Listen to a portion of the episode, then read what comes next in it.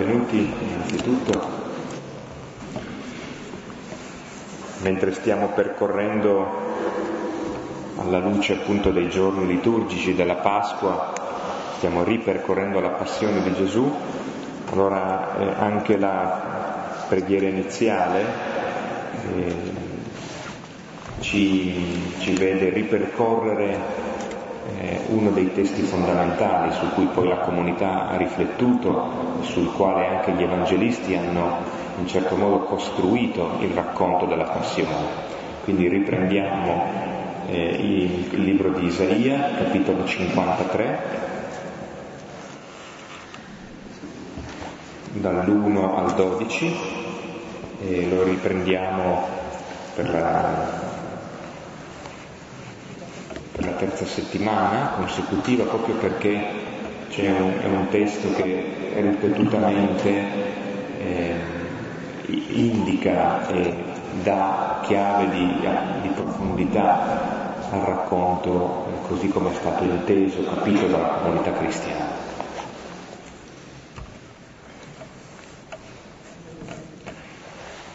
Isaia 53, 1, 12 primo coro alla destra.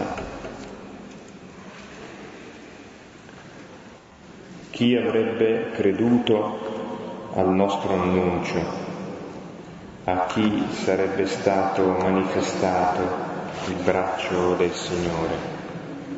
È cresciuto come un virgulto davanti a lui e come una radice in terra arida. Non ha apparenza né bellezza per attirare i nostri sguardi, non splendore per potercene compiacere. Disprezzato e reietto dagli uomini, uomo dei dolori, che ben conosce il patire, come uno davanti al quale ci si copre la faccia. Era disprezzato e non ne avevamo alcuna stima. Eppure Egli si è caricato delle nostre sofferenze, si è addossato i nostri dolori e noi lo giudicavamo castigato, percosso da Dio e umiliato. Egli è stato trafitto per i nostri delitti, schiacciato per le nostre iniquità il castigo che ci dà salvezza si è abbattuto su di lui. Per le sue piaghe noi siamo stati guariti. Noi tutti eravamo sperduti come un gregge, ognuno di noi seguiva la sua strada. Il Signore fece ricadere su di lui l'iniquità di noi tutti maltrattato, si lasciò umiliare e non aprì la sua bocca. Era come agnello condotto al macello, come pecora muta di fronte ai suoi tosatori, e non aprì la sua bocca. Con oppressione e ingiusta sentenza fu tolto di mezzo chi si affligge per la sua sorte, sì, fu eliminato dalla terra dei viventi, per l'iniquità del mio popolo fu percosso a morte. Gli si diede sepoltura con gli empi, con il ricco fu il suo tumulo, sebbene non avesse commesso violenza né vi fosse inganno nella sua bocca. Ma al Signore è piaciuto prostrarlo con dolori. Quando offrirà se stesso in espiazione, vedrà una discendenza, vivrà a lungo, si compirà per mezzo suo la volontà del Signore. Dopo il suo intimo tormento vedrà la luce e si sazierà della sua conoscenza. Il giusto mio servo giustificherà molti, egli si addosserà la loro iniquità. Perciò io gli darò in premio le moltitudini, dei potenti egli farà bottino, perché ha consegnato se stesso alla morte ed è stato annoverato fra gli empi, mentre egli portava il peccato di molti e intercedeva per i peccatori. Gloria al Padre, al Figlio e allo Spirito Santo. Come era nel principio, ora e sempre, nei secoli dei secoli. Amen.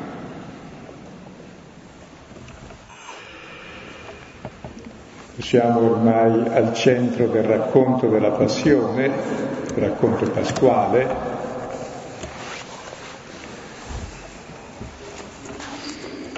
sullo sfondo del racconto pasquale eh, c'è la festa del carnevale, la festa del Purim, che immediatamente precede, in cui si capovolgono tutti i ruoli. Il re diventa re da burla, quello che sembra un re da burla diventa re, e l'imperatore eh, finisce alla forca, quello che invece dovrebbe essere condannato alla forca è l'uomo libero. Cioè c'è il capovolgimento di tutti i valori e comincia nel processo di Gesù, preparato da tutta la storia, tutte le polemiche che ha fatto durante la sua vita, e nel processo si rivela come figlio di Dio, come giudice della storia, come Messia, come Cristo, proprio in quanto è giudicato, giustiziato, condotto alla morte. Quindi tutto il contrario. E proprio così eh, ci libera dalla falsa immagine di Dio,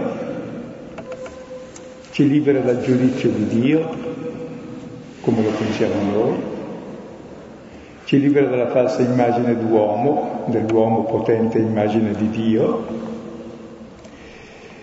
E la volta scorsa abbiamo visto sostanzialmente la grazia pasquale, il compimento, come il popolo, gridando crocifiggi, libera Barabba, e proprio in quanto libera Barabba, il delinquente, che è figlio di nessuno, fratello di nessuno, che voleva diventare, prendere il posto di chi dominava ed era potente, ecco lui che è libero e prende su di sé la pena di Barabba, del figlio di nessuno e fratello di nessuno e dà la vita per tutti. E Barabba è il prototipo dell'uomo che ormai, anche se non lo sa, finalmente è libero, poi capirà perché perché un giusto è morto per lui, per lui che è ingiusto. E dopo l'acclamazione del popolo eh, crocifiggi, che è l'acclamazione trionfale che c'è per il nuovo imperatore, e c'è l'editto che lo proclama imperatore, sarà la condanna a morte, consegnato alla volontà del popolo, e poi comincia il cerimoniale di corte.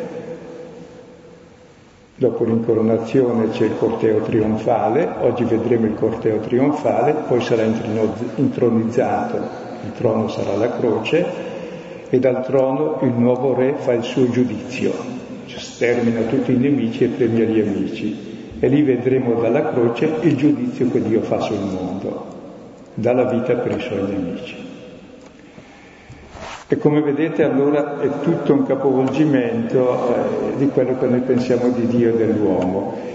E questa sera, durante il corteo, che è il cammino verso la croce, abbiamo eh, quattro tipi di incontri con Gesù che rappresentano un po' la totalità degli incontri possibili con Dio. Li leggiamo sono quattro istantanee brevissime e ci fanno vedere come appunto lui in questo cammino incontra tutti e in modo molto strano. Sono testi molto noti, li vediamo e poi li commentiamo. Capitolo 23 dal versetto 26 al 32.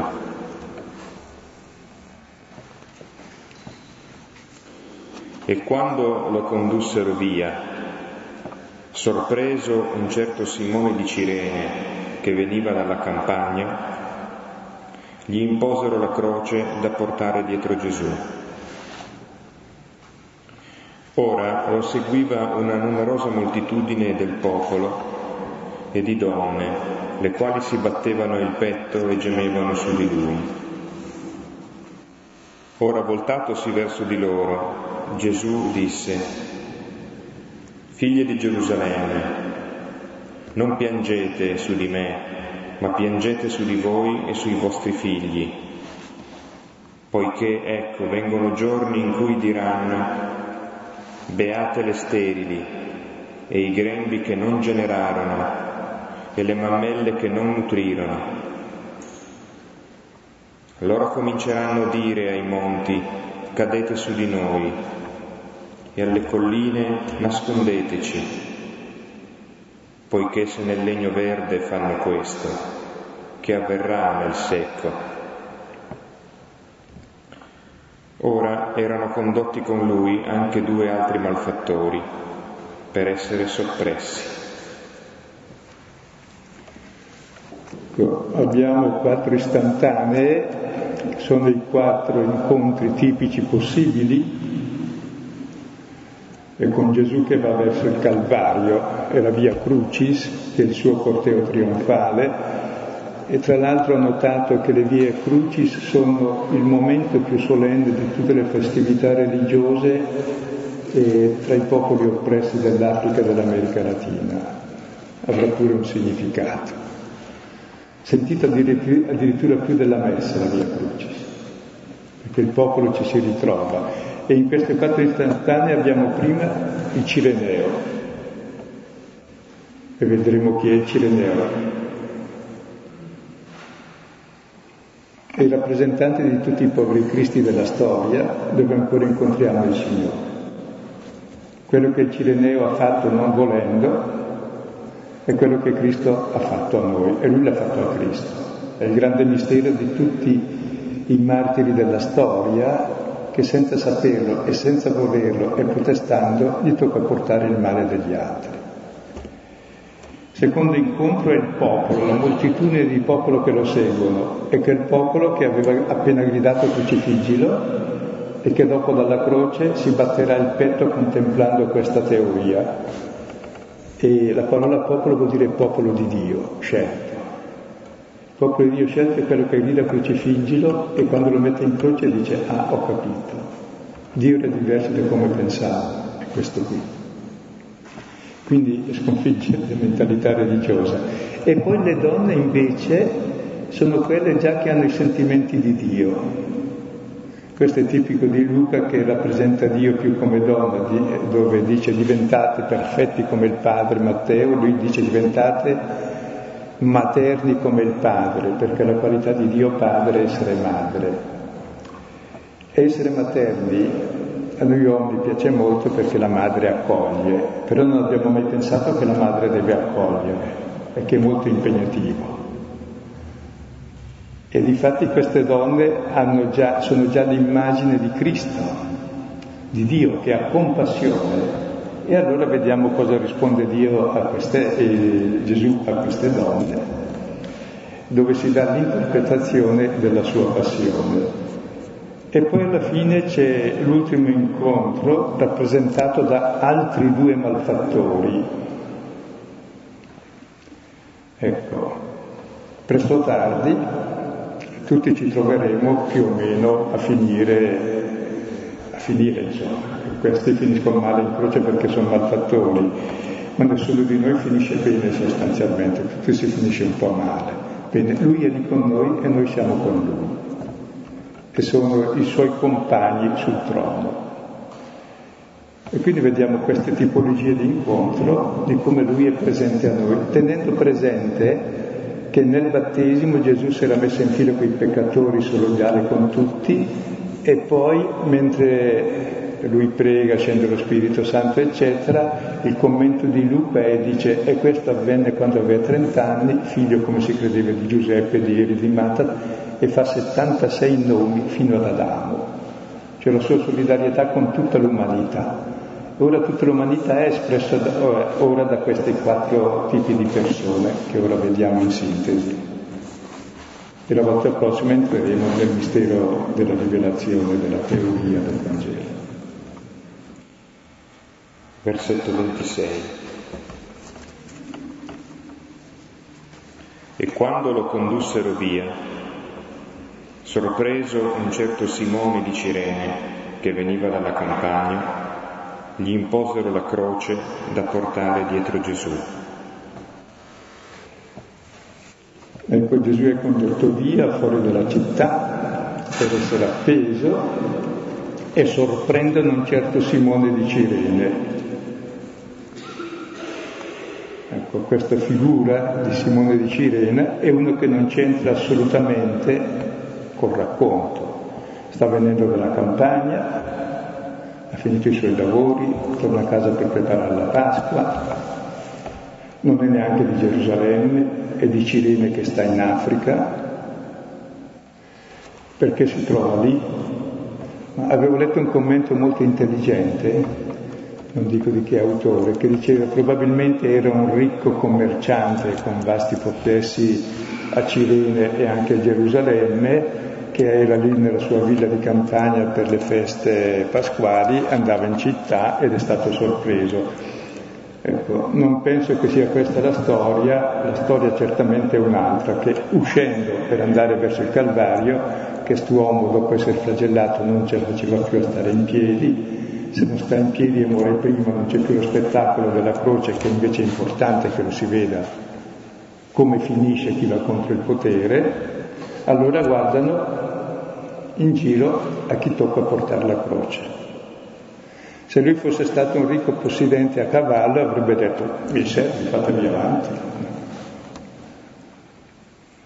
Se poi avesse intuito quanti guadagni si potevano fare sulla croce avrebbe subito pensato a far su, eh, aver subito il marchio improprio. Invece il più povero Cristo del mondo e gli tocca senza volerlo, senza saperlo aiutare Dio nel momento più delicato della storia di Dio, che è venuto sulla terra per salvare il mondo e non ce la fa più e quest'uomo lo aiuta. Chissà quante cose ha detto contro Gesù, dice che maledetto che sei, io vado a celebrare la Pasqua, adesso non posso neanche celebrare la Pasqua perché ho incontrato te, delinquente, ha capito dopo. Ed è la persona tra l'altro più vaga che c'è nel Vangelo, è un, un certo che viene da Cirene, che è in Africa e che sta venendo dalla campagna e non c'entra assolutamente nulla. E, ed è bello anche vedere che eh, nel Vangelo di Marco, che si rivolge alla Chiesa di Roma, si mette padre di Alessandro e Rufo, è l'unico che è padre di due, due è il principio di molti come lui ci sono infiniti. E tra l'altro eh, per dire padre di Alessandro Rufo vuol dire che quelli di Roma lo conoscevano, per indicare chi è questo, padre di Alessandro Rufo che conoscete, difatti Rufo lo troviamo nella lettera ai Romani al capitolo 16 versetto 13 che Paolo dice salutatemi Rufo e sua madre che è anche mia madre. Quindi il Cireneo avrà capito dopo cosa gli è toccato e gli è imposta la croce come un'investitura da portare dietro Gesù. Ora il discepolo è quello che porta la propria croce dietro Gesù, ognuno deve portare la propria. Questo non porta la propria croce, porta la croce stessa di Gesù. Porta il male degli altri, porta il male del mondo. Quindi è immagine di Cristo, perché anche Cristo mica voleva portare la croce, gliel'abbiamo imposta noi mica vuole il male. Solo che non potendo restituire il male col male, se non fa male anche lui, gli tocca portarlo. Quindi questo Cireneo è un po' la cifra di dove noi incontriamo ancora il Signore, in miliardi di persone che sono i poveri cristi del mondo, nei quali continua ancora la salvezza del mondo. Sono quelli che ci salvano, che portano il nostro male e non sono in grado di restituircelo perché se fossero in grado di restituirci probabilmente anche lo farebbero. E quindi vedere con occhio diverso tutte queste persone che sono la maggioranza dell'umanità. Allora si concepisce anche un'altra speranza sul mondo. Non c'è solo chi fa il male, c'è anche chi non risponde al male col male, se non altro perché non può farlo, se no gli va peggio. Difatti fu costretto eh, nel passo parallelo di di Marco e anche di Matteo ce lo angariarono, sono i lavori costretti dalle, dalle, dai re sui, sui poveri che sono angariati e costretti a fare quel lavoro. E per avere l'idea di dove incontrare ancora il Signore oggi e capirlo, dobbiamo guardare quelle persone lì. E se uno non avesse l'idea, per esempio avevo letto una cosa sul martirio del 2000 e rotti, e nella sola America Latina in 20 anni prima del 90 sono state uccise dai governi legittimi più i banditi 200.000 persone ingiustamente. E poi esattamente 52.429 cristiani che sono stati uccisi perché si opponevano all'ingiustizia. Però queste qui sono solo la punta di un iceberg. Cioè, gran parte del mondo paga i costi che, dei quali noi neanche siamo coscienti del nostro stile di vita, del nostro disprezzo. Sono nostri servi, portano la croce. Ecco, questo è il primo incontro dove noi possiamo incontrare ancora oggi il Signore vivente. Sono loro i nostri salvatori come dice Paolo, no? Colossesi 1.24, compio in me quello che ancora manca alla passione di Cristo per la salvezza del mondo, però sono tanti che la compiono e che continuano, e che il Cristo crocifisso continua in tutte queste persone. Quelle che noi disprezziamo, come diceva il cantico del servo di Yahweh, è reietto dagli uomini, l'uomo è venuto a soffrire, si scarica tutta l'immondizia del mondo su di lui, bene, Proviamo a considerare quelle persone come il nostro Signore e il nostro Dio perché lo sono realmente. Quelli sono i nostri salvatori e i nostri giudici. Ci sarebbe da stare su all'infinito. Tra l'altro si chiama Simone come Pietro. E Pietro ormai sta guardando questo Simone e dice, io ero disposto a morire con Cristo, per Cristo, io sapevo, io volevo, questo non sa e non vuole ed è costretto. Ed è lui il vero discepolo, mica io. E questo uomo ha avuto la più grande dignità che sia toccata a un qualunque uomo nella storia, aiutare Dio nel momento decisivo della storia. E questo aiuto è sempre dato a Dio da miliardi di persone, che poi non, non è lui a morire sulla croce, sarà Gesù a morire sulla croce. Ogni volta che muore uno sulla croce è il nostro Signore, il nostro Dio che muore sulla croce. Cambierebbe la nostra visione del mondo, ecco, capire queste piccole cose. E il Cireneo certamente dopo l'ha capito, dopo, perché risulta che appunto era noto alla comunità cristiana, ma sul momento davvero per lui è stata la grossa disgrazia della Pasqua, non ho potuto neanche mangiare la Pasqua quel giorno. Ti sottolineo solamente questo aspetto. Ehm,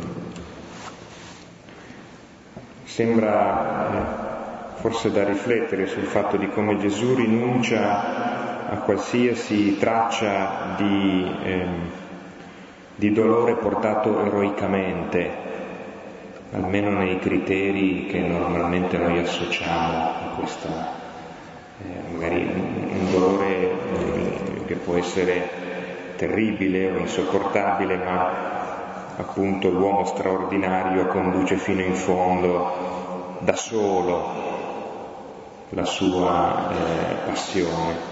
E Gesù sembra volere o dovere rinunciare anche a questo, eh, cioè a quest'ultima estrema dignità dell'essere, eh, dell'essere da solo su un dolore che gli è ingiustamente caricato.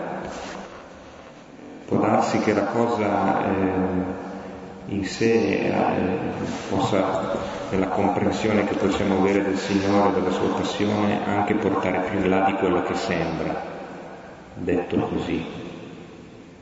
Eh, il farsi aiutare o l'essere costretto ad essere eh, aiutato. Anche questo sembrerebbe poco da Dio, secondo determinati schemi. E tra l'altro una piccola cosa, osservazione, no? E questo qui gli è capitato per caso. Provate a pensare alle cose che capitano per caso nella vita, sono quelle che non programmiamo.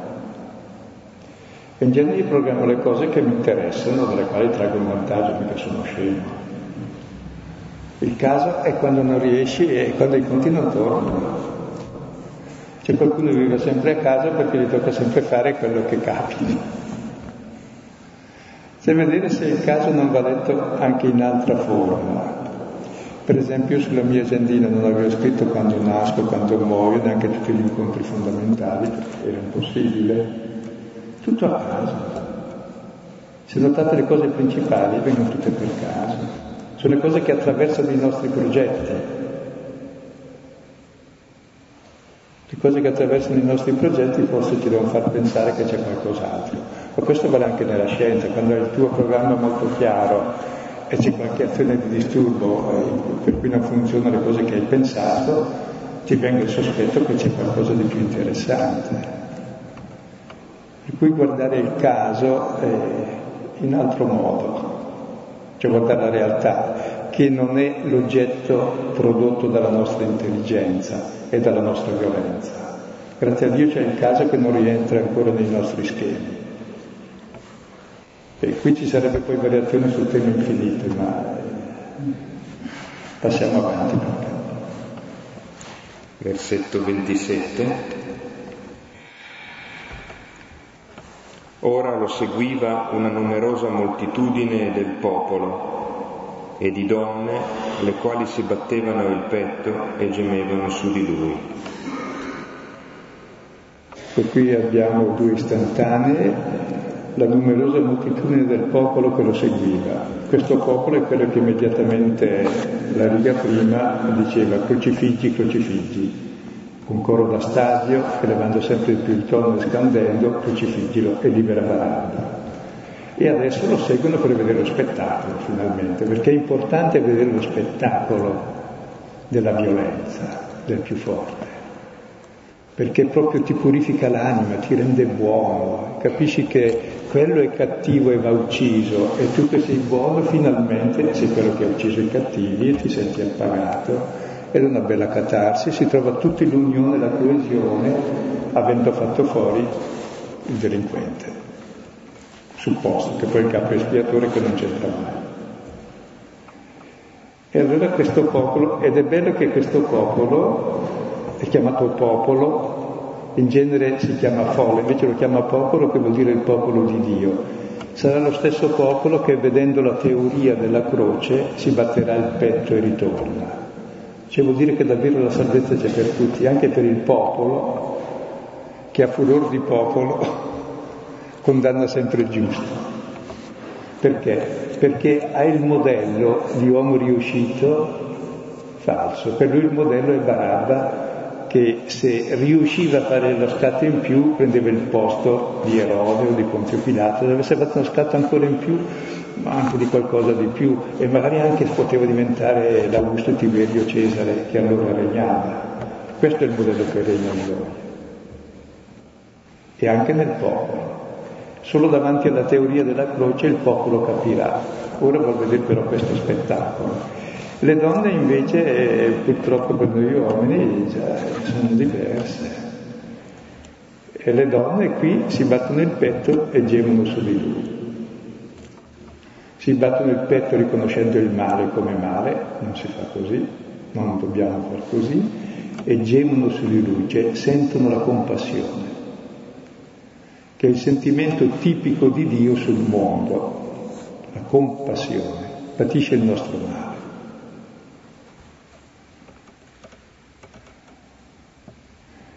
E questa compassione, sentire il male dell'altro come proprio, è l'espressione più profonda della solidarietà e dell'amore. è la qualità della madre, è la qualità di Dio, la compassione. Quindi lo sguardo di queste donne e l'atteggiamento di queste donne è lo stesso. Ecco, se prima abbiamo visto i crocifissi, che sono Simone di Cirene, poi i crocifissori, il popolo, ora queste donne che sono un po' dalla parte del Cireneo ma che hanno già i sentimenti di Dio, la compassione e ritorneranno queste donne ai piedi della croce sul sepolcro, quindi riprenderemo il tema delle donne perché sono il modello fondamentale da seguire per il discepolo. Vediamo adesso Gesù cosa risponde a queste donne e Gesù in questa sua risposta darà il senso eh, autentico di quello che accadrà sulla croce. Ora voltatosi verso di loro, Gesù disse, Figlie di Gerusalemme, non piangete su di me, ma piangete su di, su di voi e sui vostri figli, poiché ecco vengono giorni in cui diranno, beate le sterili e i grembi che non generarono e le mammelle che non nutrirono allora cominceranno a dire ai monti cadete su di noi e alle colline nascondeteci, poiché se nel legno verde fanno questo, che avverrà nel secco? È una risposta molto articolata, con molte allusioni che vedremo, e la prima richiama Gesù che piange su Gerusalemme quando entra acclamato, si ferma e vede la città e piange sulla città. Sulla città dove va per essere ucciso e piange perché? Non perché uccidono lui, non per il male che fanno a lui, ma per il male che capitano a loro non accogliendo la salvezza. Cioè non piange sul fatto che Piange, e dice alle donne non piangete su di me che sono crocifisso, piangete sui vostri figli, cioè sul popolo che mi crocifigge, perché il male non è essere crocifisso, è crocifiggere che è male. Chi è crocifisso non fa nulla di male, anche i malfattori sulla croce diventano innocenti, cioè non possono più nuocere. Il male lo fa chi crocifigge, quindi anche qui il capovolgimento. Il vero pianto è per, fare, per chi fa il male, per l'origine del male, non per chi lo vince. Fino a quando noi pensiamo che sia brutto morire di fame, e certamente è brutto, e allora per non morire di fame facciamo incetta di cibo e facciamo morire di fame, fino a quando non comprendiamo che il male è far morire di fame, non morire di fame, il mondo andrà sempre peggio. Fino a quando non comprendiamo che essere uccisi non è male, è uccidere che è male. Cosa hanno fatto di male le persone che sono state uccise dalla mafia? Semplicemente perché non si sono piegate al male, non hanno fatto nulla di male. Il male lo fanno gli altri, quindi questo capovolgimento che raddrizza il nostro giudizio sulla realtà. E poi un'altra considerazione, verranno giorni in cui diranno beate le sterili e i, e i grembi che non generarono e le mammelle che non nutrirono. C'è una donna che dice a Gesù nel capitolo 11, beato il grembo che ti ha portato, le mammelle che ti hanno nutrito. E qui Gesù capovolge la grossa maledizione che è la sterilità diventa una benedizione. Perché? Perché il benedetto porta su di sé ogni maledizione.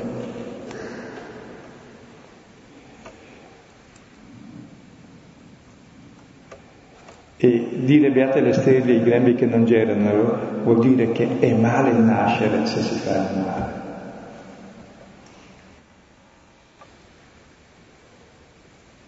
Eppure li chiama beati, e beatitudine vuol dire mi congratulo con voi. La sterilità che era una maledizione diventa maledizione e lui porta su di sé la maledizione che è il benedetto.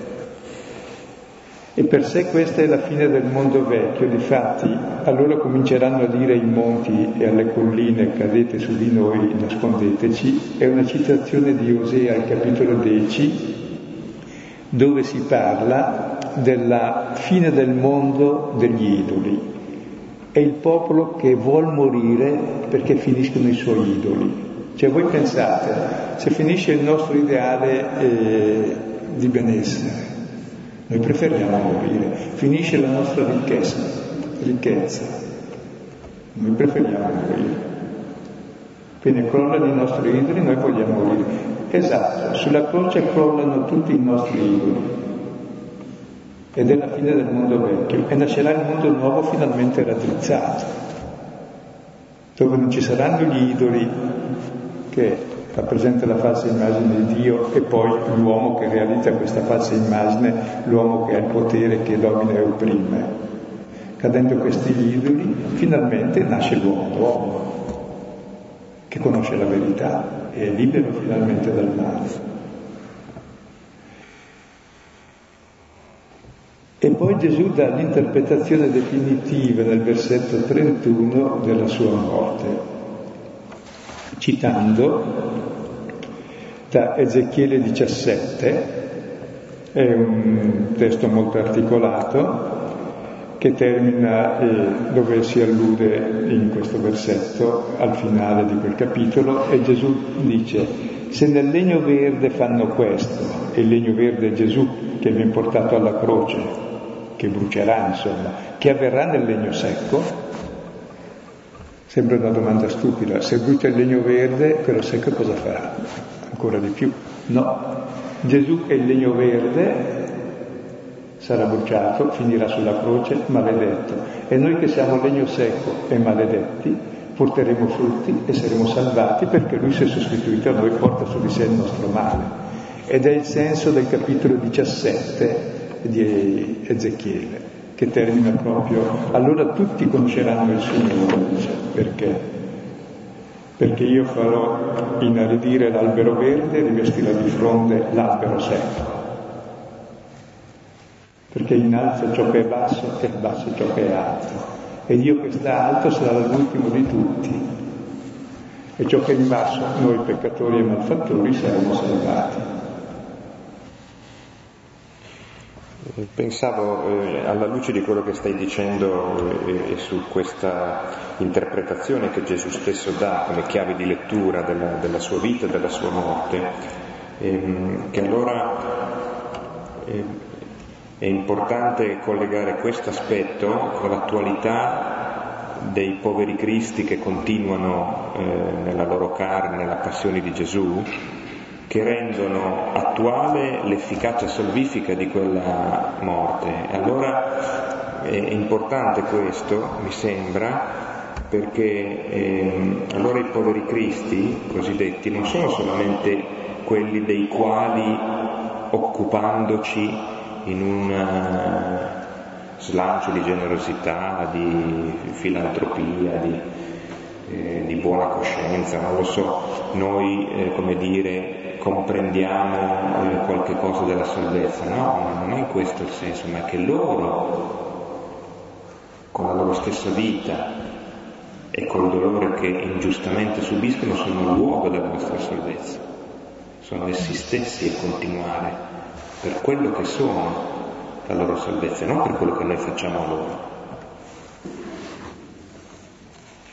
Abbiamo avuto esperienza anche noi durante il terrorismo che è stato proprio il legno verde che ci ha smenato di più.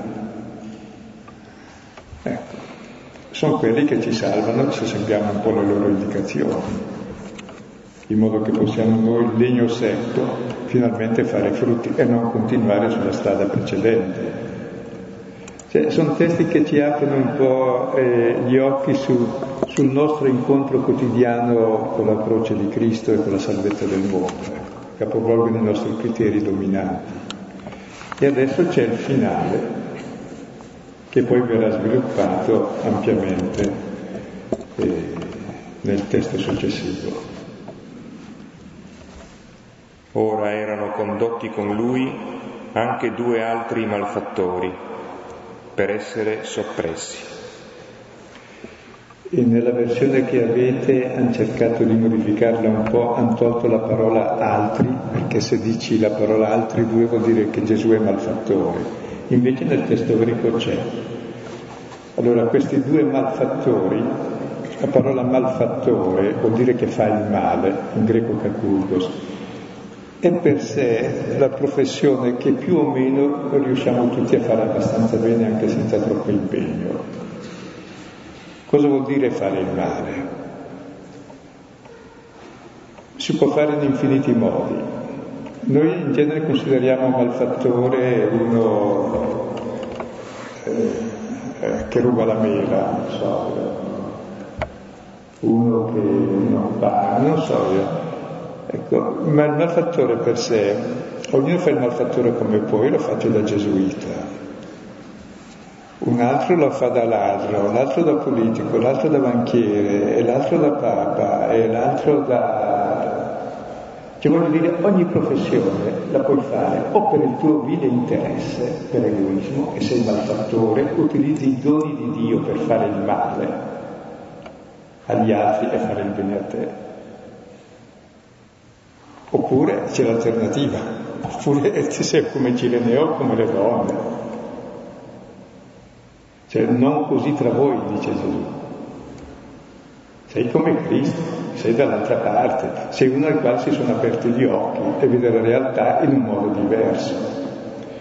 Ecco, comunque, per quanto malfattore sia, questi due malfattori sono probabilmente i due, due colleghi di Barabba, lui era il principale, loro i due luogotenenti, lui è stato liberato perché era malfattore maggiore, maggiore la stampa, questi due altri invece sono con lui. L'essere con lui è la qualità del discepolo, essere con lui.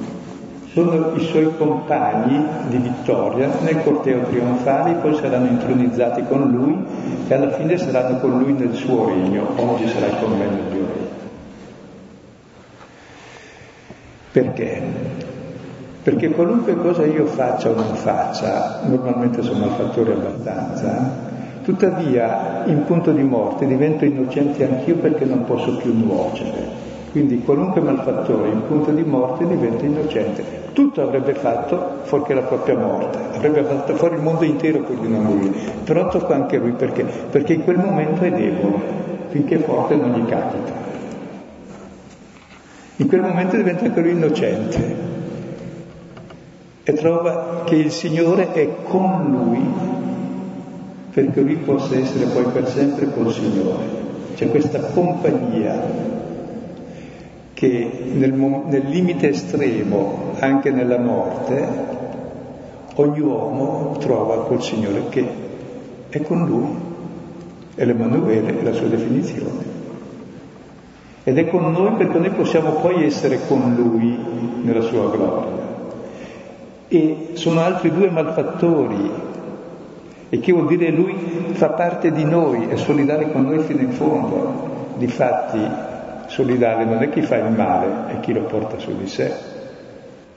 E questi due sono lì per essere, in greco c'è la parola elevati, che vuol dire sia innalzati, cioè glorificati, difatti la croce sarà la glorificazione del trono, sia anche soppressi, eliminati, le due cose insieme. Ecco, allora dico per mal che vada, alla fine avremo l'incontro, quando non potremo più nuocere, eh, del malfattore che dice, beh, e lo vedremo la volta prossima, dice, beh, eh, io mi trovo qui ma in fondo me lo sono anche meritato, però perché lui è qui con me.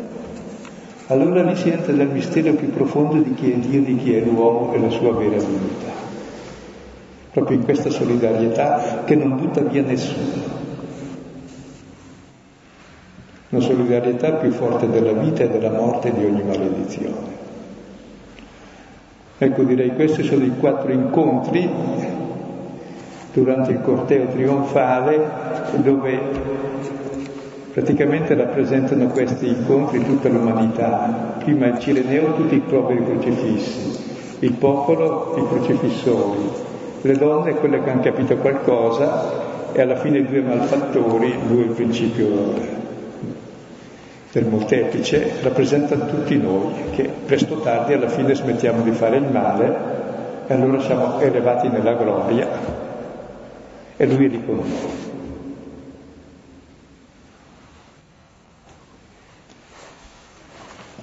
Ecco, allora per l'approfondimento e anche la preghiera in questo tempo, in questa settimana, accanto a questo passo si può riprendere il, la lettera di Paolo ai Colossesi, capitolo 1, versetto 24, completo nella mia carne, ecco quello che manca, i patimenti di Cristo. Poi ci sono due passaggi del Vangelo di Luca, Luca 9, 24, un invito in qualche modo ad essere tutti cirenei, e poi Luca 6, 27, 38, il diventare misericordiosi. Poi Isaia, capitolo 53, che abbiamo appunto, eh, con cui abbiamo iniziato l'incontro, in particolare il versetto 12. Il capitolo 17 di Ezechiele, e in particolare i versetti 22-24, Ezechiele 17, 22-24. E poi, come veniva citata da Silvano prima, la eh, menzione della genealogia, di questa solidarietà che Gesù vive con ciascuno di noi, tutti rappresentati in questi, queste varie figure dei crocifissi, dei cirenei, delle donne, e Luca 3, 21-38, tutto l'itinerario della genealogia che viene ricordata eh, insieme al battesimo di Gesù.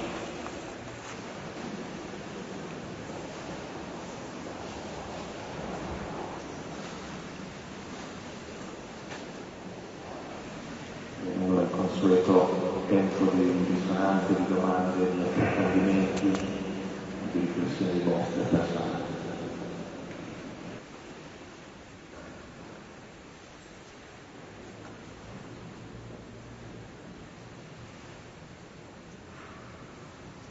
Volevo dire una cosa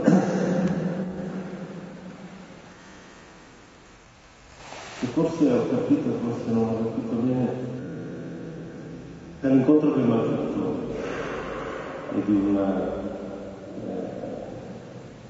di una cosa che hai detto tu, Guido, cioè si diceva sì, in sostanza, se io fossi, eh, quando noi facciamo della carità, quando è evidente, quando lo facciamo come un po' per pareggiare i conti nostra coscienza, non comportiamo male, però facciamo, mandiamo, adottiamo un bimbo a distanza nel, in Sud America, come per lavarci un po'. E se io fossi Dio che vedo questa cosa di allora ci sei o ci fai, insomma, fai la carità per, per il tuo tornaconto, evidentemente, per la tua coscienza. Eh, oppure appunto è come vedi le cose, come vedi chiunque vicino a te, senza diventare la carità a, di adottare un minimo di distanza. Questo, mentre facevi questa osservazione, o, o qualcosa del genere, insomma, eh, mi ha messo un po' di, di, di, di dubbio quasi sul fatto appunto del cosa vuol dire a questo punto comportarsi eh, autentico, in modo autentico da cristiano, quindi fare, vivere eh, eh,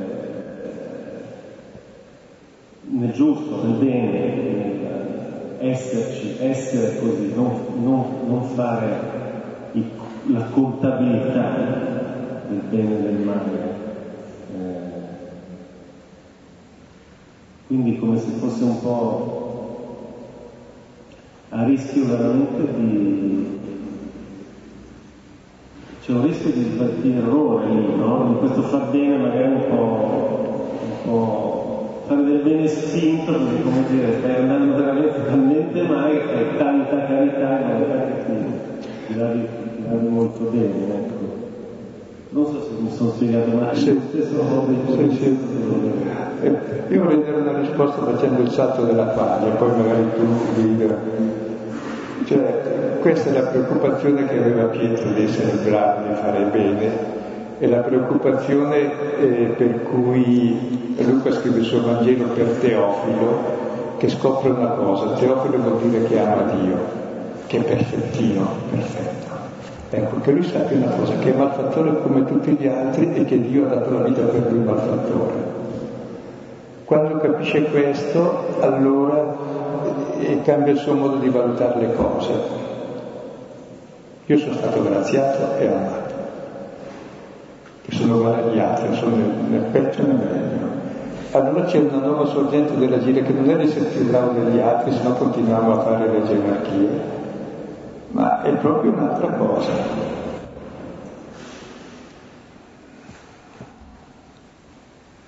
Vuoi correggere il No, no, no, in più semplicemente ribadivo questo aspetto che eh, a mia volta sto cercando di imparare, cioè che la, la passione di Gesù continua realmente ed efficacemente nella maggioranza dei crocifissi del mondo.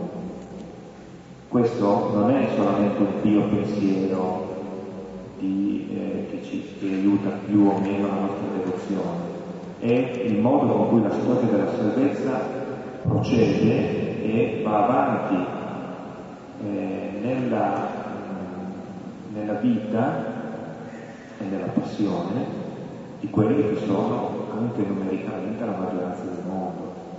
Ora questo non è che ce lo né ci deve far rassegnare eh, al fatto che ora esista la miseria, la povertà e l'ingiustizia, al contrario, ci motiva esattamente eh, nel, nel, nel leggere in definitiva la presenza di Dio stesso in queste persone, ma una presenza eh, che eh, vorrei dire, una presenza reale, come quella che usiamo nell'Eucaristia, cioè che crediamo nell'Eucaristia Signore è vivo, presente, operante e sofferente e in questo modo continua a salvare il mondo.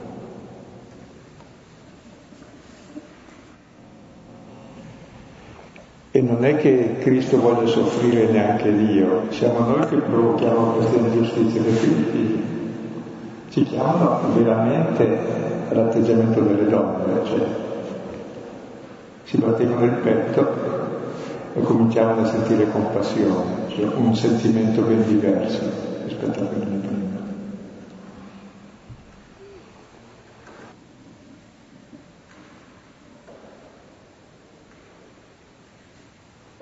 Mentre spiegava gli incontri che Gesù ha avuto con un fatto di personaggi durante la Crucis, mi è venuto in mente un, eh, un altro passo in cui c'è una madre dei discepoli che chiede a Gesù fa che i miei figli siedano alla tua destra e alla tua sinistra. E a che Gesù dice voi non sapete che cosa state vedendo. E mi ricordo quando ero rinato cattolico, diciamo quando ho letto questo brano, io dicevo io voglio essere io vorrei, voglio stare alla destra del Signore e giudicare i popoli, il giudizio del popolo, no? Però eh, lezione della parola di oggi eh, ritengo, cioè sono consapevole, cioè, non, non riesco, non identifico, cioè, so di, di donne identificarmi, ecco Cireneo, ecco le donne, quindi eh, cioè, che molte persone mi fucileranno dei cieli. Cioè, no, cioè, sono consapevole di non essere dalla parte, ci sono fatti di far male, nel senso non lo subisci. Noi siamo sempre la terza categoria, ci sono quelli che fanno il male, poi ci sono quelli che lo subiscono e poi ci siamo noi. Ecco, qui invece non c'è questa terza categoria.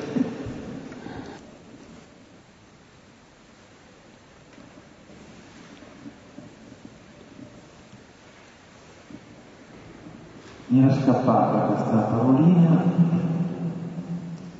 e l'ho rivista adesso e volevo condividerla con voi. Il verso 26 dice del Cireneo che gli imposero la croce da portare dietro Gesù, dice proprio dietro. Allora io mi immagino la scena, Gesù che è più morto che vivo e il Cireneo sta nonostante questo dietro Gesù. Cammina dietro un uomo che probabilmente arranca, probabilmente eh, cade, probabilmente non ce la fa proprio. Ecco il vero discepolo. Non va davanti a lui nemmeno in una situazione in cui Gesù non ce la fa più. Non l'avevo notata, mi è sembrata una bella parola.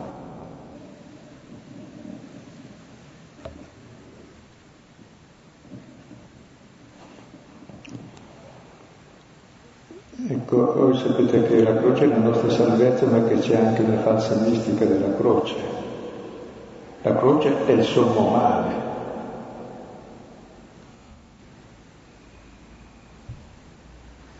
È la croce del giusto. Ecco, va bene.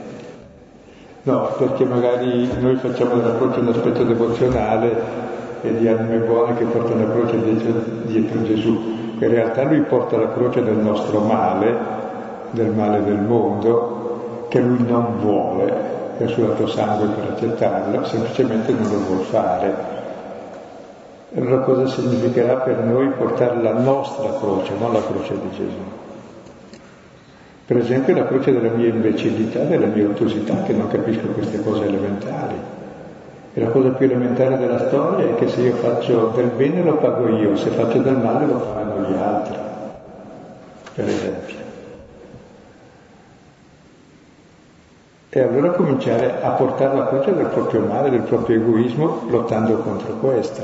E anzi Luca 9, 24, 23 non dice portare la croce, ma dice ognuno sollevi ogni giorno la sua croce cioè un esercizio quotidiano di sollevamento, perché ogni giorno ci sono queste lotte contro il nostro egoismo, il nostro opportunismo, che si gioca nella quotidianità di tutte le relazioni. Quindi non è nulla di eroico, è semplicemente un raddrizzare quelle cose storte che sperimentiamo costantemente dentro di noi.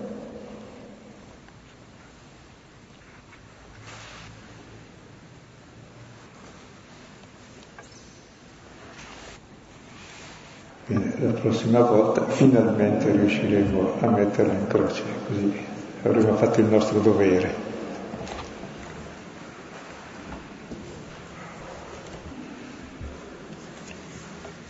Padre nostro, che sei nei cieli, sia santificato il tuo nome, venga il tuo regno, sia fatta la tua volontà, come in cielo così in terra.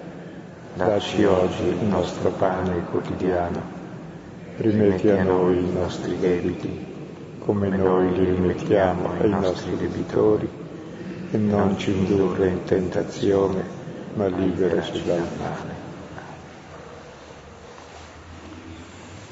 Buonanotte e arrivederci a lunedì prossimo.